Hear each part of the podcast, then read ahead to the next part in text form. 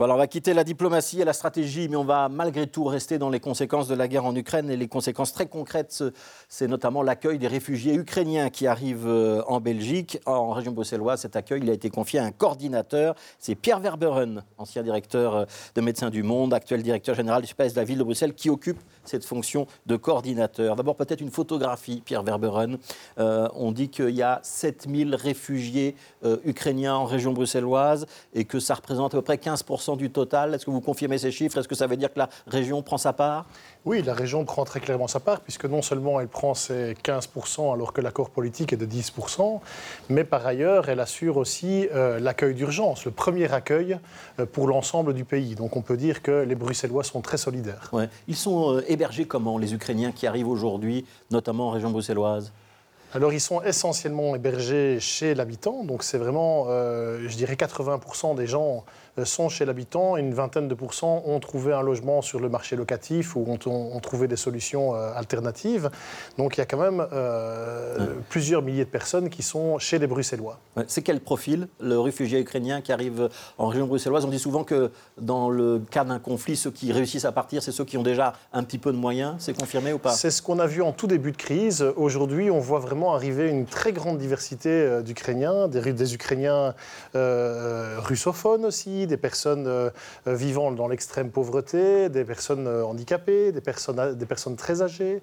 Donc on a une très grande diversité aujourd'hui d'Ukrainiens qui arrivent en, Belgique. Alors, on vous a invité aujourd'hui parce qu'il y a eu une décision, une série de décisions mises en place ou prises par le gouvernement bruxellois la semaine dernière et qui concernent justement l'organisation de cet hébergement maintenant sur un petit peu plus long terme. Vous allez créer 3500 places en région bruxelloise.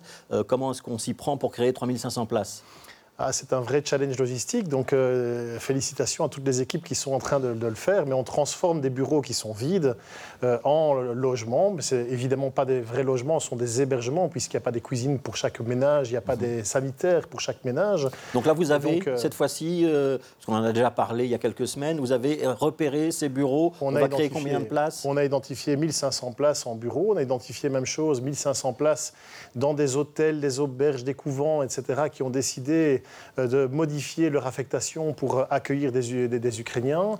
Euh, et donc, euh, et on va aussi construire 500 places en système modulaire. Donc, système modulaire, ce sont les préfabriqués C'est du préfabriqué, ce ne sont pas des containers, ce sont vraiment des, préfabriqués. Et l'objectif de la région est de faire en sorte que tout ce qu'on met en place au niveau actuel pour cette crise soit, soit des projets pilotes pour voir comment ça fonctionne, soit des euh, projets qui soient durables, notamment les modules. L'idée est d'avoir des euh, systèmes qui sont démontables pour changer de lieu, mais par contre que ce soit des vrais logements. Euh, ces modules, on sait déjà où ils seront installés. Il y a des sites qui ont été identifiés. On peut en parler ou pas encore? Alors, à ce stade-ci, la Société du logement régional bruxellois a identifié des sites avec CityDef et la Société d'aménagement urbain. On en a identifié 8 à ce stade. il y en aura 5 ou 6 qui vont être choisis parce que les études de sol, les études d'impétrant, etc., les études de sécurité aussi, puisqu'il faut un accès pour les pompiers en cas de, feu, euh, donc euh, sont des, enjeux importants. Donc la sélection définitive n'est pas encore Et puis, une fois que la sélection définitive sera faite, le plus important sera d'informer les bourgmestres pour que les bourgmestres puissent, euh, comment dire, agir en connaissance de cause. Alors, il y a une précision qu'on doit peut-être faire. Donc, il y a un certain nombre de euh, réfugiés ukrainiens, la majorité aujourd'hui, qui sont donc hébergés par des particuliers qui vont probablement continuer à l'être dans les, euh, dans les mois qui viennent. Puis il y a ceux qui vont aller donc, dans les hôtels, les maisons de repos, etc. On va leur demander une contribution. Tout à fait. Ça, c'est une décision de la région bruxelloise, ou une, recommandation en tout cas. C'est une, une, décision de la région bruxelloise d'expliquer à la population bruxelloise que les euh, Ukrainiens bénéficient de revenus, puisque soit ils travaillent, et il y en a déjà des centaines qui travaillent sur le marché bruxellois, le marché de l'emploi bruxellois, euh, comment, et, euh, ou sinon ils ont le droit au revenu d'intégration. Mm. Exactement, du CPS. Ces gens étaient, ayant un revenu, il est normal qu'ils contribuent, et donc les discussions que nous avons aussi avec la communauté ukrainienne font que chacun a bien compris que, bah, à partir du moment où on bénéficie de la solidarité et de l'accueil, on contribue aux frais du ménage. Et donc les frais, c'est quoi? C'est 150 euros par adulte, c'est 50 euros par mineur. Et si les personnes se retrouvent dans un lieu qui est meublé, euh, comment dire, avec des draps, etc., etc., alors il y a des aménagements qui, sont, qui seront proposés, c'est des hébergements collectifs. Exemple, j'héberge un couple avec enfant. En théorie, je suis en droit de demander à ce couple avec enfant 400 euh, euros par mois pour son logement. Exactement, tout à fait. Euh, il y a une convention aussi que vous allez proposer. C'est quoi l'idée de cette convention? Donc l'idée, c'est que euh, l'hébergeur soit sécurisé dans, sa relation. Donc on a toute, toute une série d'hébergeurs qui, dès le premier jour, se sont dit, allez moi, j'y vais, j'accueille, je trouve que c'est normal. Et puis progressivement, il y a lieu de prendre le relais pour ces hébergeurs avec de nouveaux hébergeurs. Et donc on cherche à euh, expliquer aux Bruxellois que le cadre dans lequel ils accueilleraient hein, euh, des Ukrainiens est un cadre sécurisant. Sécurisant avec une indemnité, on vient d'en parler, avec une convention qui précise bien que ce n'est pas un loyer, que ce n'est pas un bail, et donc que l'hébergeur peut y mettre un terme, que le terme peut être de courte durée, qu'il ne s'agit pas non plus euh, de pouvoir ne pas discuter des conditions de vie au quotidien, parce que quand on est dans son logement à soi, évidemment, on se couche comme on veut, la propreté, c'est notre concept de propreté, c'est notre concept de, euh, de, ponctualité, etc.